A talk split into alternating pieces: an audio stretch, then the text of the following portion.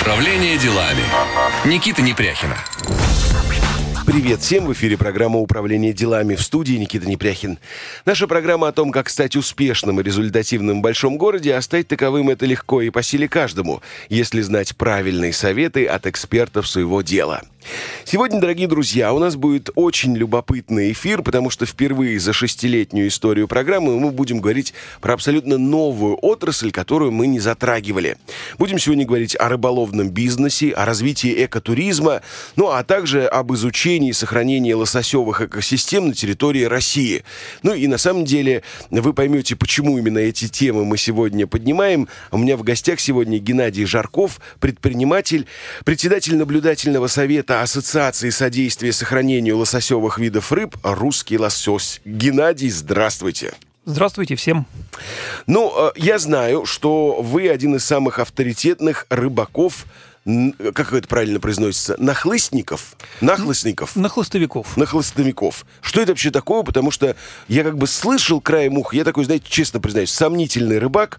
Нахлыст — это что? Это один из видов ловли. Считается он достаточно элитарным, хотя это не совсем так. Э, он сейчас достаточно демократичен. Э, основан на том, что э, в качестве приманки используется искусственная мушка, имитирующая различные виды живых существ. И этот вид ловли возник в Англии. Сейчас он достаточно популярен по всему миру и считается одним из самых эстетичных и экологических видов рыбной ловли. Угу. А, Геннадий, вы уж меня простите, буду задавать такие, может быть, вам, казалось бы, абсурдные вопросы, но если вот человек не очень знаком с этим а, видом рыбалки, это, это удочка, это спиннинг, в, в чем сама механика ловли? Это удочка, это не спиннинг, потому что спиннинг это спиннинговая снасть, нахлыст это нахлыстовая снасть. Удочка есть и там, и сям, но э, нахлыстовое удилище это специализированное удилище, и если в спиннинге есть массивная приманка и невесомая леска, угу. то в нахлости это массивная леска, называемая шнуром, и невесомая приманка. Угу.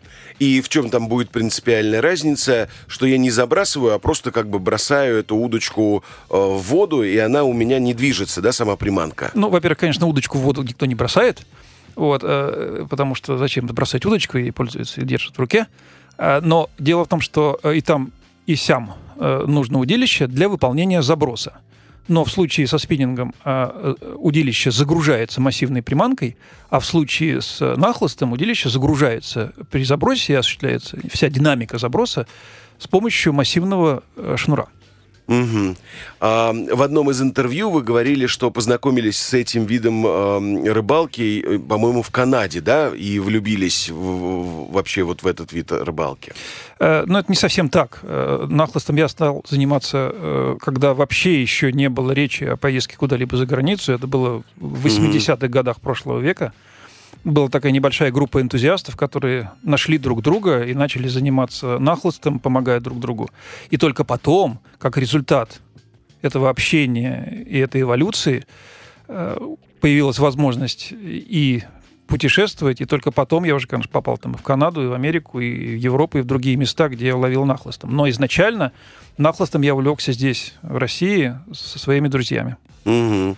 А чем понравился этот вид э, рыбалки? Почему вы в него влюбились? А, мобильностью, эстетикой, экологичностью. Ну и это целый мир, обособленный мир рыбалки нахлыстовой, который э, считается в мире, э, ну если не вершиной, то определенным мировым клубом любителей, скажем так, эстетичной и очень ну, такой есть термин, не очень, может быть, удачный, атмосферной рыбал, рыбалки. Угу.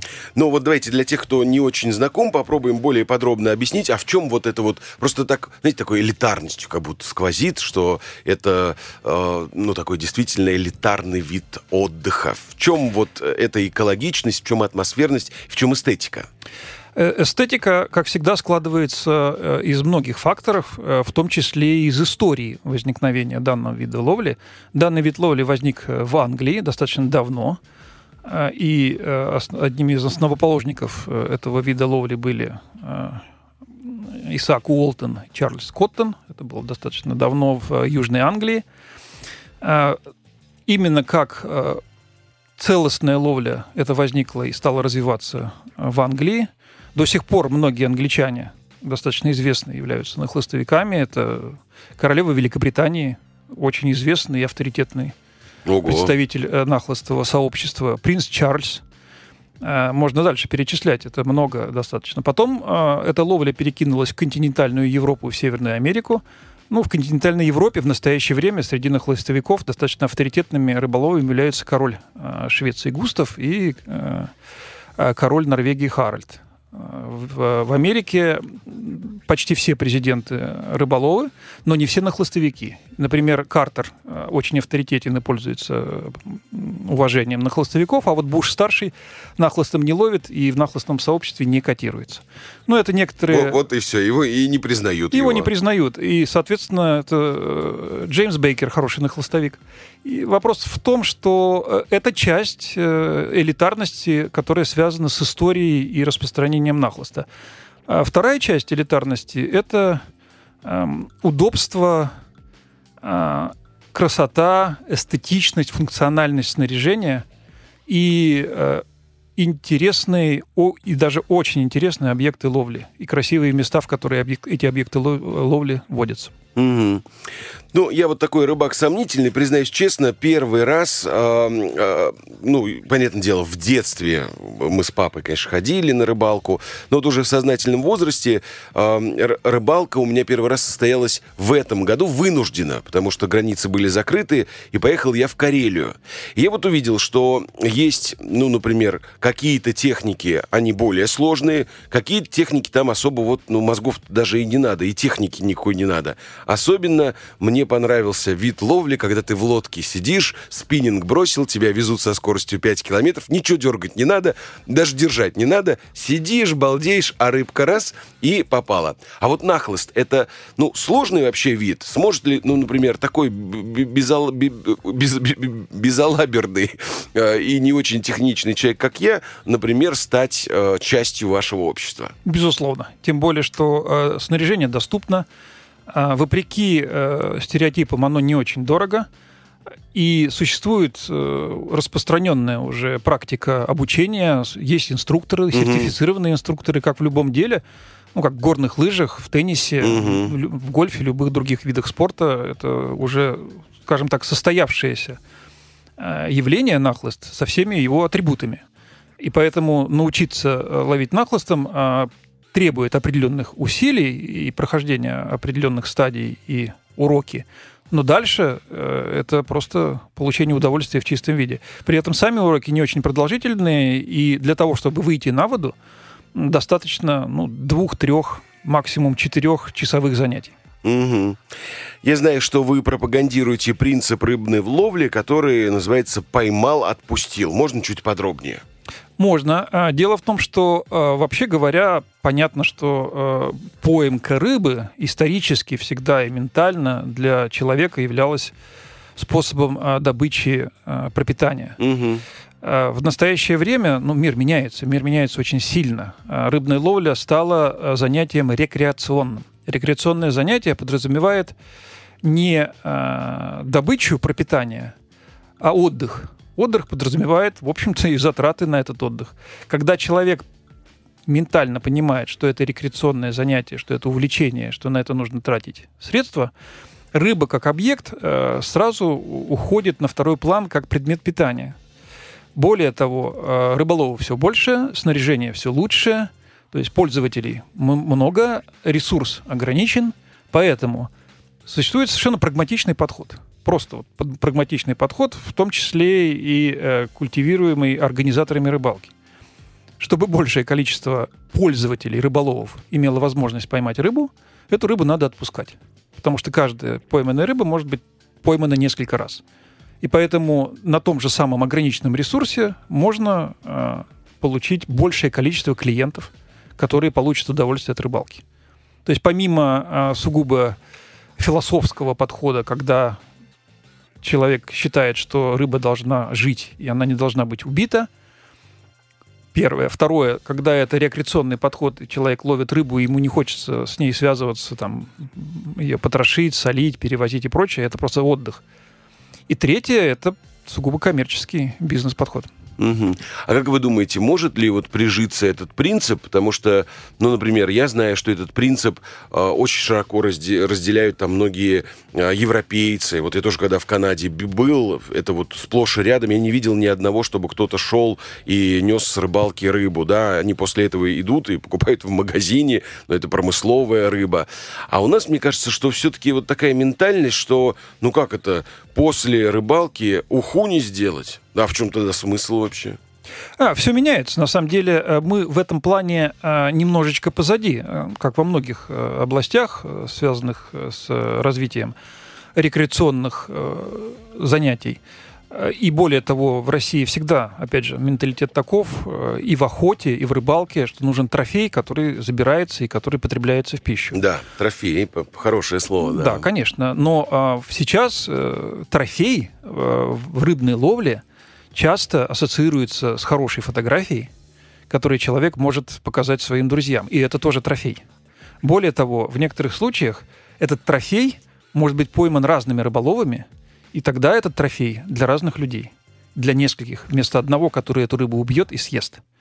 Более того, э, такой подход позволяет э, сохранять водный биоресурс ценный. Например, э, река с самыми большими тайменями в мире это река, на которой все таймени отпускаются. И это э, подход, который у нас культивируется и получает распространение. Хотя, конечно, еще 20-30 лет назад об этом и речи не было. Но сейчас э, все больше и большее количество рыболов этому принципу следует. Конечно, на Западе это более распространено, но отнюдь не стопроцентно. То есть перспектива есть? Перспектива есть, безусловно. Более того, Россия в некоторых случаях является примером именно такого подхода, и к нам едут учиться, как правильно отпускать рыбу и как правильно организовывать рыбалку. А раз так, послушаем рекламу. Никуда не переключайтесь, впереди все самое интересное. Управление делами. Никита Непряхина. Управление делами в эфире. Сегодня мы с вами говорим о рыболовном бизнесе, о развитии экотуризма и о любимом досуге многих россиян, о рыбалке. Геннадий Жарков у меня сегодня в гостях, предприниматель, один из основателей ассоциации «Русский лосось», э, главный редактор журнала «Нахлыст». Вот мы как раз о нахлысте-то и говорили в первой части. Геннадий рассказал, что это за такой вид рыбалки, ну и то, что это действительно такой элитарный, своеобразный определенный клуб со своей историей, со своими ритуалами и прочее. Ну и также мы поговорили о том, что это за принцип такой «поймал, отпустил». И Геннадий, в принципе, сказал о том, что несмотря на то, что у нас немножко другой взгляд э, в России, принцип может прижиться. Кстати, а вот действительно, Сейчас, а, может быть, опять покажется такой глупый вопрос, но, а, понятное дело, вы профессионал в своей области, а я так косвенно с этим знаком. Я задавался ровным счетом такими же вопросами. Вот когда был в Карелии на рыбалке, мне тоже хотелось взять и выпустить вот рыбу – и, э, значит, инструктор, который был рядом со мной и возил меня там по разным рыбным местам, он по каким-то принципам определял. Он говорит, вот это уже не надо выпускать, она уже не выживет. А вот это вот выживет. А как простому рыбаку понять, вот действительно, стоит выпускать рыбу? И, ну, вот я со, со, со своей стороны все время задавался вопросом, господи, не повредил ли я крючком, а сможет ли она выжить? Есть ли какие-то правила и советы в этом плане? Да, безусловно, правила советы есть. А, от, зависит еще от того, какова первоначальная установка. Если человек хочет ловить и отпускать, так. тогда он должен соответствующим образом подготовиться. Если же он ловит, а отпускать не собирается, но по каким-то причинам часть рыбы нужно отпустить, это немножко другая ситуация, но тоже абсолютно а, понятная и реализуемая. Например, есть э, дневная норма вылова по современным правилам, и человек, если хочет продолжать ловить, а норму он уже выполнил, рыбу забрал, а ловить он дальше хочет, он должен всю рыбу отпускать. Угу. А какая, кстати, норма? Это законодательные, да, какие-то Это нормативы? Это закреплено в правилах рыболовства. Для каждого региона они немножко разные. Для этого нужно просто эти правила посмотреть. Ну, например, в Москве у нас э, есть какие-то вот четкие цифры? Четкие цифры есть. Я не очень с ними знаком, а, потому что э, они мне, как в общем-то, и не очень интересны. Я отпускаю угу. всю рыбу, поэтому мне, в общем, совершенно не важно, сколько этой рыбы можно забрать, потому что я ее все отпускаю. Э, именно поэтому я этими не очень интересуюсь. Не, просто вот, ну, примерно, если вот, мне просто интересна цифра, килограмм это, это 10 иногда... килограммов или 50, ну, то есть вот иногда примерно, это, да? Иногда это в килограммах, иногда это в штуках, ага. Э, но сейчас для того, чтобы, опять же, рыбы хватило на всех, речь идет о штуках, то есть ага. 2-3 штуки или там 2-3-5 килограмм, для того, чтобы... Э, ну, понятно, же, да, объемы ясны. Да. С точки зрения вот то, что ранее заданного вопроса по отпусканию рыбы, э, сейчас Ассоциация «Русский лосось» готовит специальные материалы э, в качестве инструкции, что и как нужно делать для того, чтобы э, рыба выживала, отпущенная. А если говорить проще, то нужно использовать э, искусственные приманки, крючки без бородок, рыбу вываживать как можно быстрее, чтобы она не утомлялась, не держать ее долго вне воды – и при отпускании убедиться, что рыба э, энергичная и готова сама плыть. Вот и все. А если она не, не энергична? А постараться ее реанимировать, держа на течении и двигая ее туда-сюда, промывая ей жабры. Конечно, э, бывают случаи, когда рыба не восстанавливается, но это неизбежный процент гибели, который всегда существует, и в этом случае рыбу лучше изъять, потому что мертвая рыба в водоеме это хуже, чем рыба изъятая и потребленная в пищу. Угу. Давайте немножко поговорим про браконьерство. Э, я не знаю, насколько это действительно э, страшная и актуальная тема вот именно на текущий момент, но вот в силу того, что, например, я родился на Волге и все детство там э, прожил, вот в, мою, в моем детстве это была действительно большая-большая проблема. я вот помню, что даже ездили там специальные службы, уж не помню, как они называются, назывались, и вот прям ловили рыбаков, которые сети ставили или охотились по ночам с гарпунами там на самов или на больших щук. Сейчас что с этим вообще, как, как ситуация обстоит? По моим представлениям, сейчас ситуация стала еще хуже. Масштабы увеличились, да. оснащенность э, браконьеров улучшилась, а, менталитет не изменился в лучшую сторону у многих браконьеров, и, в общем, проблема серьезная. И э, решение этой проблемы – это долгий разговор, есть определенные подходы. А, этим, естественно, должно заниматься и государство, и организаторы рыбалки, и рыболовы. Но это целая отдельная тема, а, которая, в общем, не безнадежна. В этом направлении происходят определенные а, действия и шаги. Но, тем не менее, ситуация сейчас в значительной степени на большей территории страны удручающая.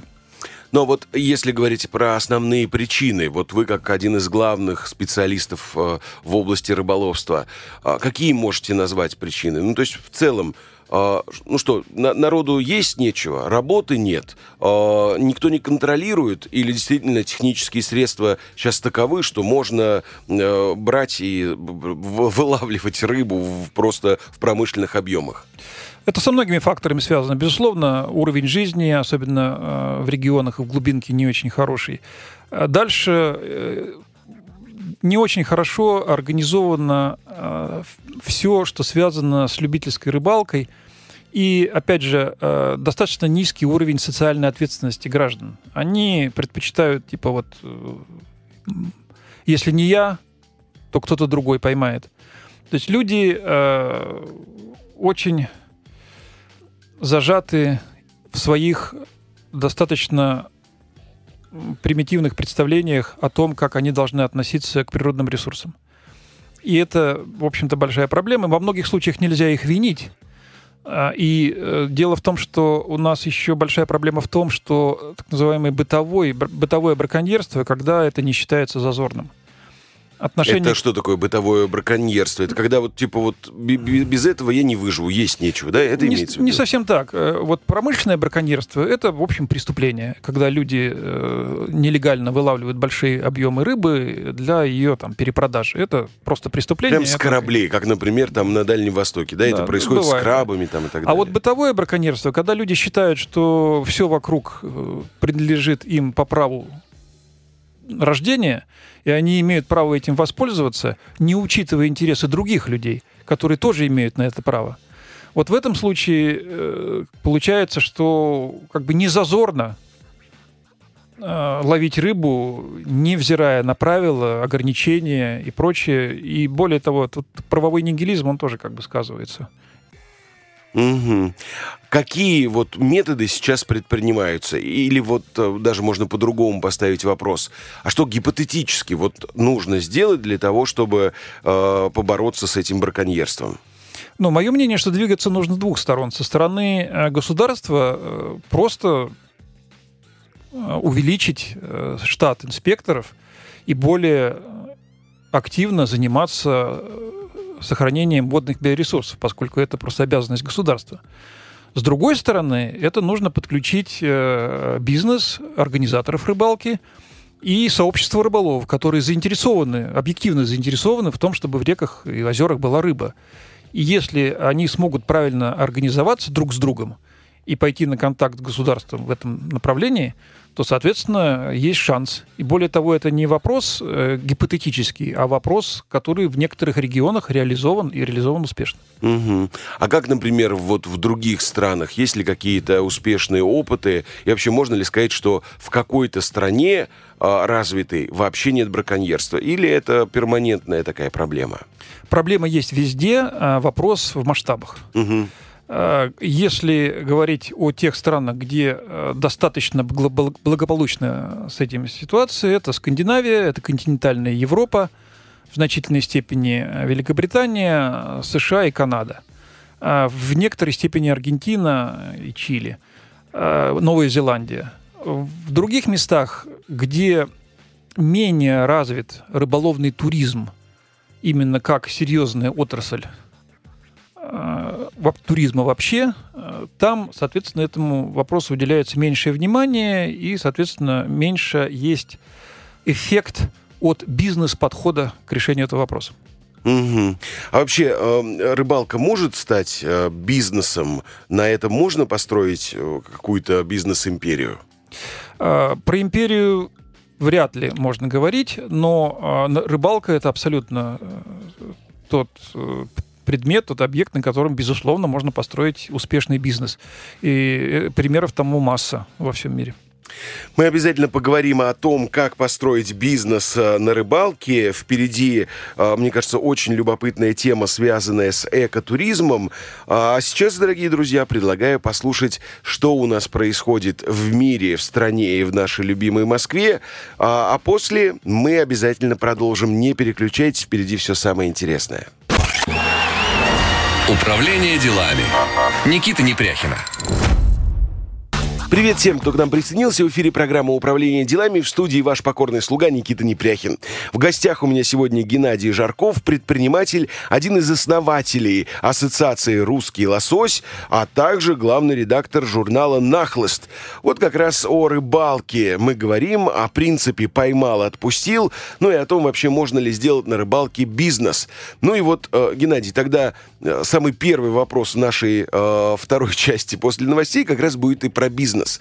Я тут знаю, что вы сделали на самом деле бизнес на рыбалке, и вот можно об этом поподробнее.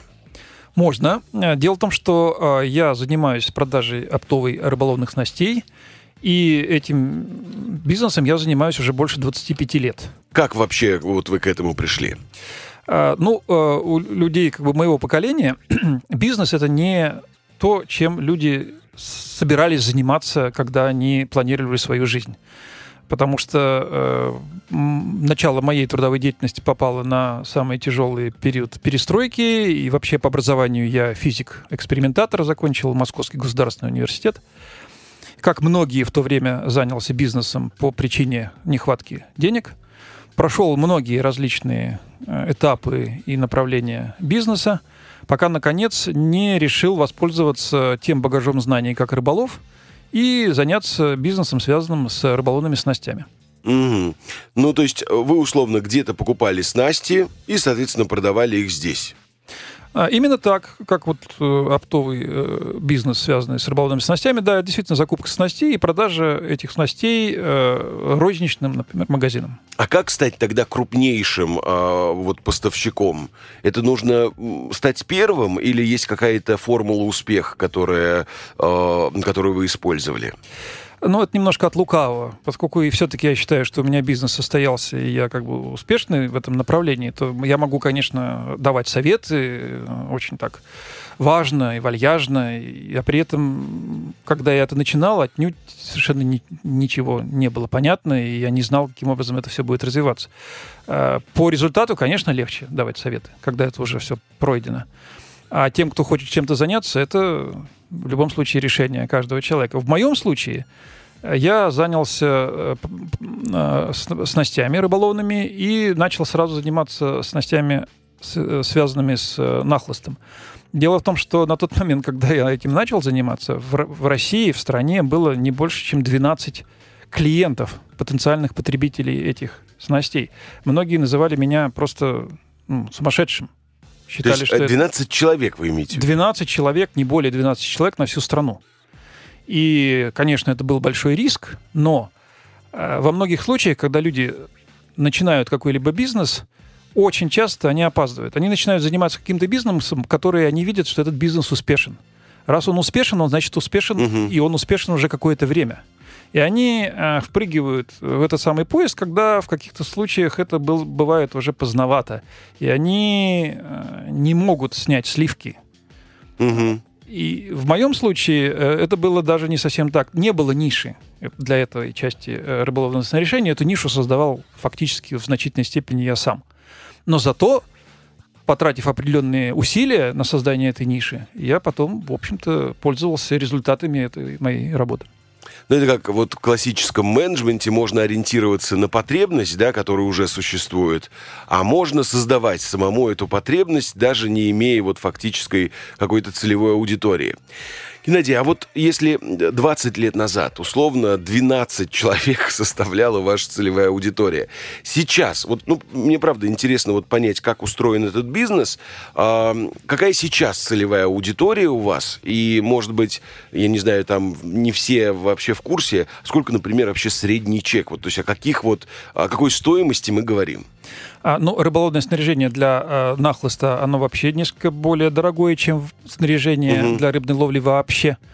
И говорить про средний чек сложно, но если человек собирается, например, поехать... Да, ну давайте представим, я вот, например, все, увлекся э, нахлыстом. Сколько мне нужно приготовить денег? Вот прям можем собрать меня и вот по, по, по стоимости сориентировать? Э, можно подойти э, э, и разобрать две, быстро разобрать две э, типичные ситуации. Э, это снасть для того, чтобы поехать куда-нибудь на дачу и рядом со своей дачей половить рыбу нахлыстом, либо поехать в специализированный рыболовный лагерь на Кольский полуостров и ловить лосося. В первом случае э, полный комплект снаряжения можно уложиться, ну, грубо говоря, если в рублях, то это 50-60 тысяч рублей. Что? Вот.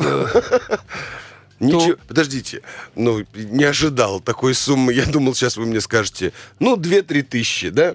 Ну, Я у, говорю про у серьезное. Меня, у нас у, у звукорежиссера очки запотели даже от шока. А что тогда в эту стоимость входит? Ну, это и речь идет о том, что если человек собирает все с нуля, туда входит угу. хорошего, хорошее качественное удилище, хороший качественный и не один, желательно нахлыстовый шнур, хорошая катушка, опять же, снаряжение, в котором человек одевается, который использует приманки, коробки для мушек ну и целый действительно набор. Но это, если не ставить максимальные цели, то можно уложиться и в 10 тысяч. Но тогда надо понимать, что это будет тот самый набор, который через какое-то время окажется второстепенным, которым нужно, который можно отдать там детям, племянникам, передарить. Когда уже во вкус войдешь. Да, типа в вкус войдешь угу. и потратить еще раз. Угу. Соответственно, э, вдвое или втрое большую сумму денег, понимая, что вот это-то как раз и есть хорошее снаряжение. То есть можно потратить дважды, можно потратить один раз и хорошо.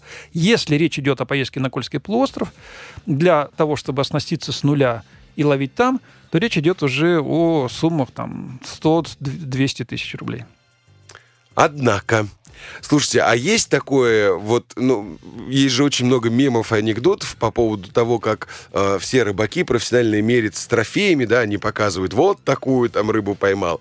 А есть ли такое, что, например, рыбаки, ну, это же как в любой вообще субкультуре, что вот, например, все начинают там хвалиться, а вот у меня вот такая вот там элитная снасть, а у меня вот здесь вот такая вот искусственная мушка, у нее там раритетная история. Но если так вот по-честному, есть вот такое как, как бы соперничество, конкуренция, желание похвастаться, какие-то там, я не знаю, свои бренды. Ну, как вот в одежде есть, да, например, я прихожу и говорю, здрасте, мордасте, вот я в Лора Пьяно сегодня пришел, а кто-то там в, в H&M покупает. Вот в, в, рыб- в- рыболовной индустрии.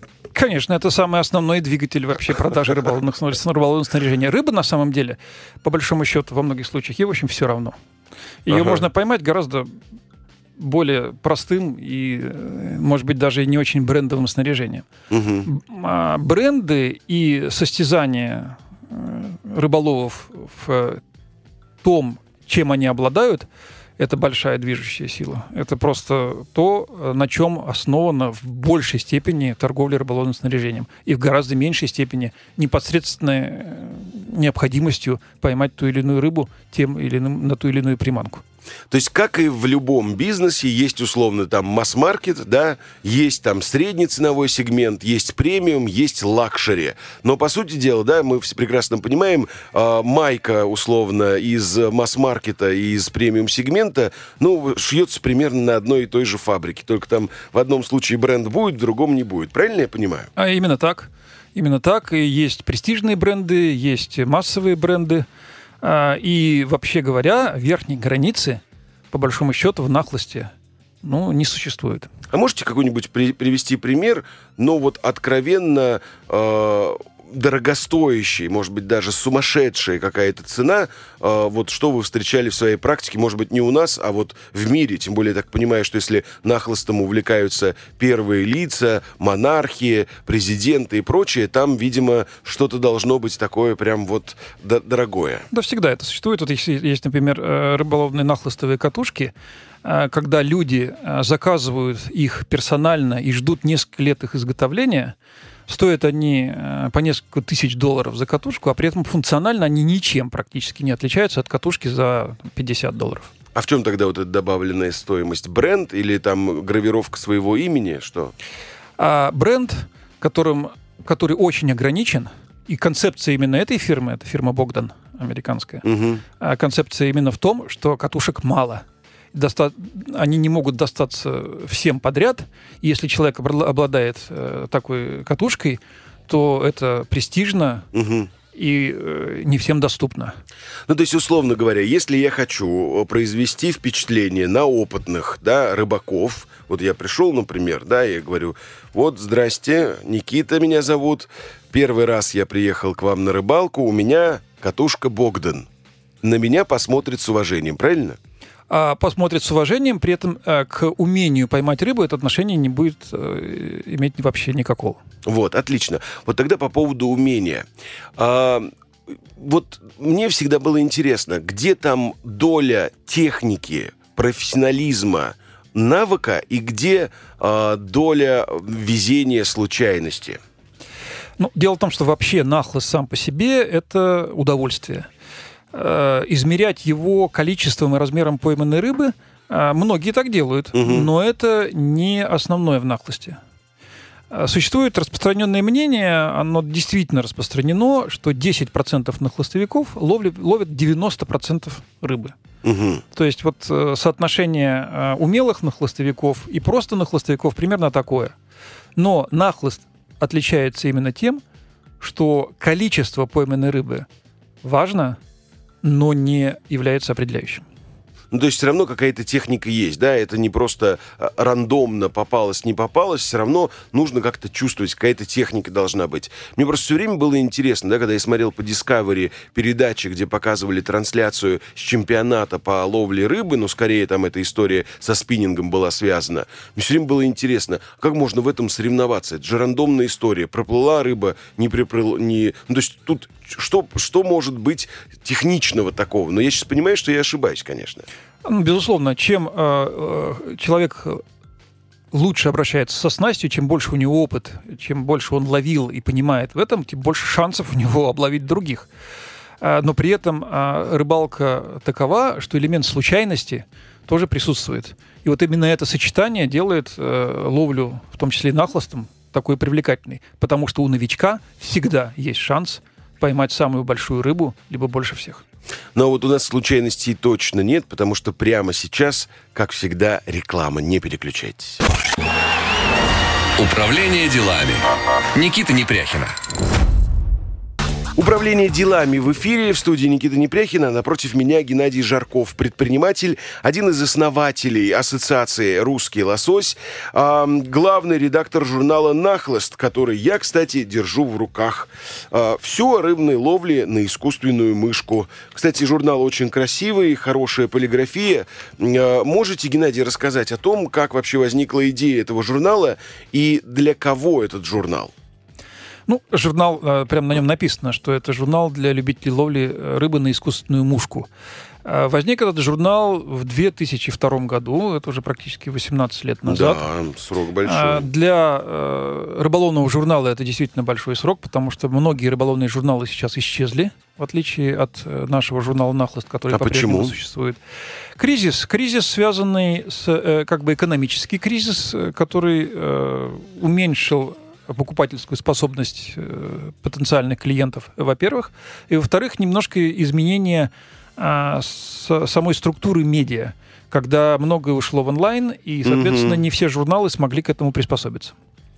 Этот журнал возник как раз в тот период, когда э, нахлыст в России получил бурное развитие, и когда появилось достаточно большое количество энтузиастов, которым нужна была информация – и эта информация именно в журнальном формате на тот момент э, была очень востребована.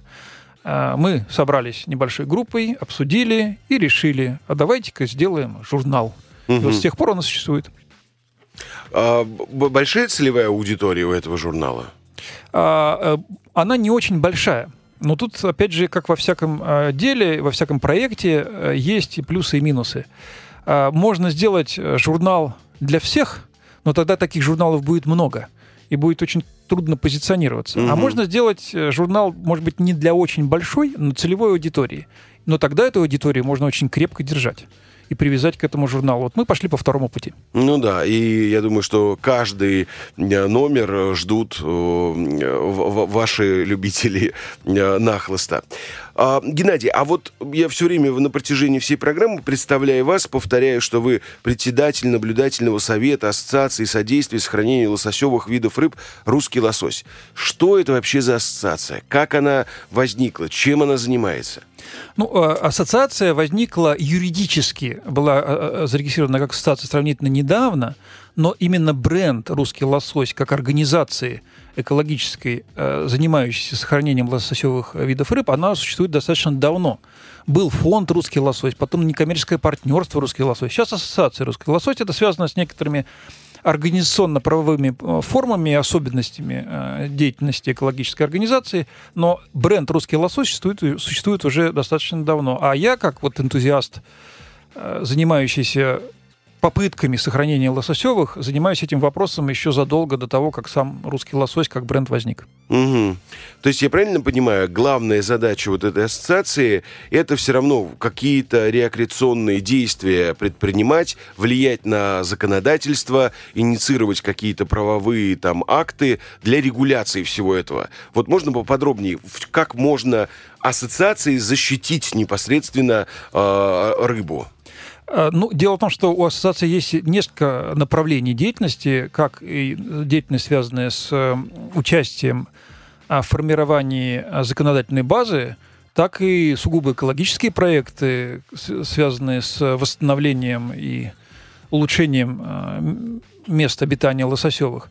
Но самым принципиальным моментом в нашей ассоциации, который отличает ее от других экологических организаций, является то, что большинство организаций экологического толка, они э, как бы направлены на защиту ресурса как такового от деятельности человека. То есть это ресурс, грубо говоря, огораживается забором, внутри которого этому ресурсу, там, барсу, леопарду, тигру э, становится жить лучше, потому что на него меньше влияет человек. Угу. Подход нашей организации иной. А, наша организация основывается на любительской рыбалке, то есть на возможности эксплуатации ресурса. эксплуатация ресурса э, в наиболее щадящей форме, по принципу поймал-отпустил. В этом случае создается э, удивительная модель, самоподдерживающаяся и очень эффективная, когда ресурс не отгораживается от возможных э, пользователей этого ресурса. Угу. Как там этом, заповедники, да, Да, как заповедники, делают, национальные да. парки, в которых, ну, очень сильно ограничено вообще э, как бы доступ человека. В нашем случае наоборот. Это привлечение э, рыболовной общественности и организаторов рыбалки к созданию такой модели, которая в итоге позволит э, улучшить э, состояние популяции лососевых. И это не как идея, вообще говоря, которая обсуждается, а это уже как результат. То есть этот результат есть, он налицо, более того, он признан во всем мире. Угу. Ну, мне такой подход действительно больше импонирует, потому что когда что-то закрывают всегда, да, ограничивают, создают какие-то там закрытые зоны, понятное дело, что для этого есть свои причины, но вот этот близкий контакт, взаимовыгодный, основанный на каком-то адекватном, гуманном, реакционном принципе, мне кажется, это хороший вообще выход. Геннадий, ну вот э, я читал на сайте ассоциации, что э, у вас не просто вот этот принцип в основе, но вы еще а, используете научный подход к регулированию запаса лососевых рыб.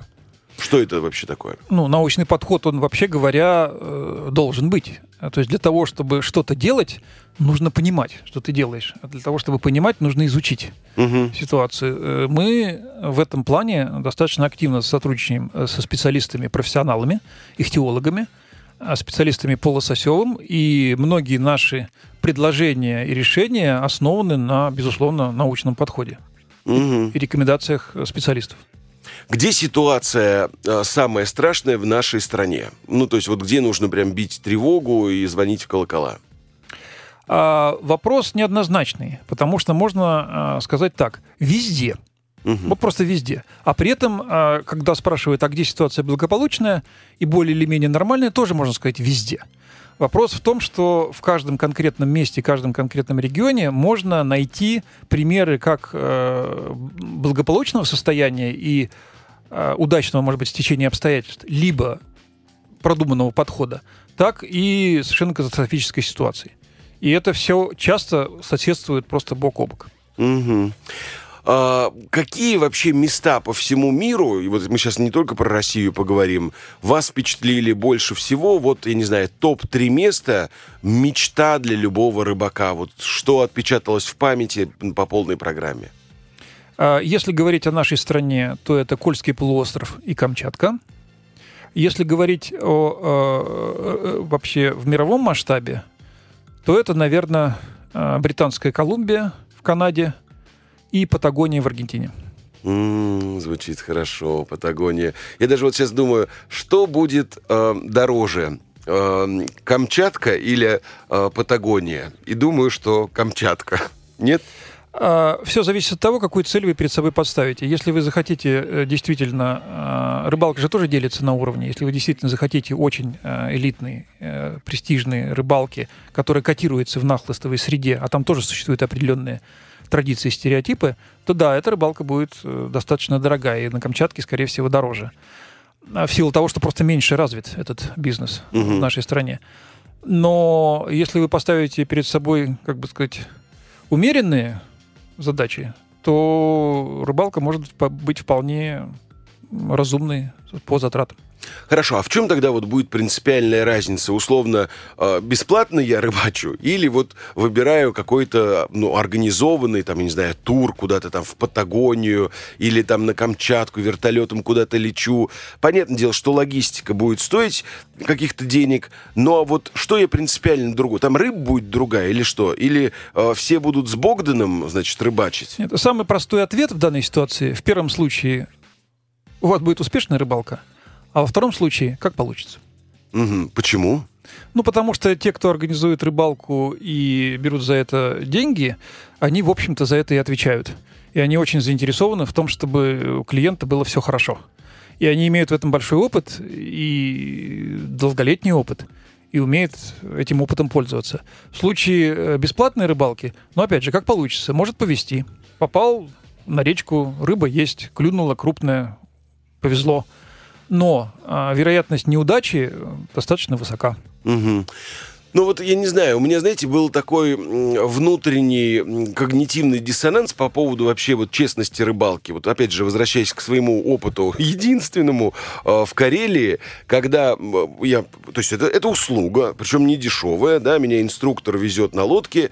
Как это называется прибор? Эхолот, да, когда вот он им, э, значит, отслеживает вот эти все стаи.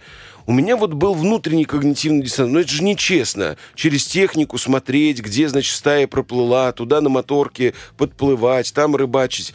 Не пропадает ли при этом вот именно сам по себе азарт, вот именно вот такой первобытный инстинкт? Ну, каждый человек для себя сам решает, что значит честно, нечестно, а что такое справедливо или несправедливо. Это тоже, общем, понятие весьма относительное. А то, что касается рыбной ловли в современных условиях, но то снаряжение, которым обладает человек, знания и возможности, оно в любом случае, ну, ни одно живое существо сравниться не может. Дальше просто принятие решения, подходит этот данный конкретный способ ловли с использованием тех или иных технических средств или не подходит. Говорить о том, что это э, честно или нечестно, все в мире относительно. Последний вопрос, Геннадий, осталось буквально пару мгновений. Итак, представьте, нас слушают, народ впечатлился, кто-то чешет репу и говорит, так, все, хочу заняться нахлостом. Три шага, что мне сделать для того, чтобы действительно попасть вот в ваш практически элитарный мир? А, а, как многие делают в данном случае, обратиться к сайтам, э, соцсетям и просто набить слово «нахлост». А, будет масса ссылок, ознакомиться с этими ссылками, почитать, посмотреть. И самое главное, а, познакомиться с рыболовами. А, а, найти контакты и, может быть, даже новых друзей. После этого все пойдет как по маслу. Если у вас будет в качестве хорошего приятеля рыболов на хлыстовик, дальше никаких проблем не будет. Галина из Химок спрашивает, надо пить обязательно? А, э, я на рыбалке вообще не пью, потому что во многих случаях это э, опасно с точки зрения техники безопасности. А, ну и вообще как бы для меня это не свойственно. Э, но если задан такой вопрос, скорее всего, он провокационный в каком-то смысле. Ну, хотите, пейте. Лучше после рыбалки. Это был Геннадий Жарков. Геннадий, спасибо большое. Вам большого улова результативного. А самое главное, не результат, конечно, а удовольствие от процесса. С вами был Никита Непряхин и программа «Управление делами». Мы услышимся ровно через неделю. Всем пока-пока. Управление делами. Никита Непряхина.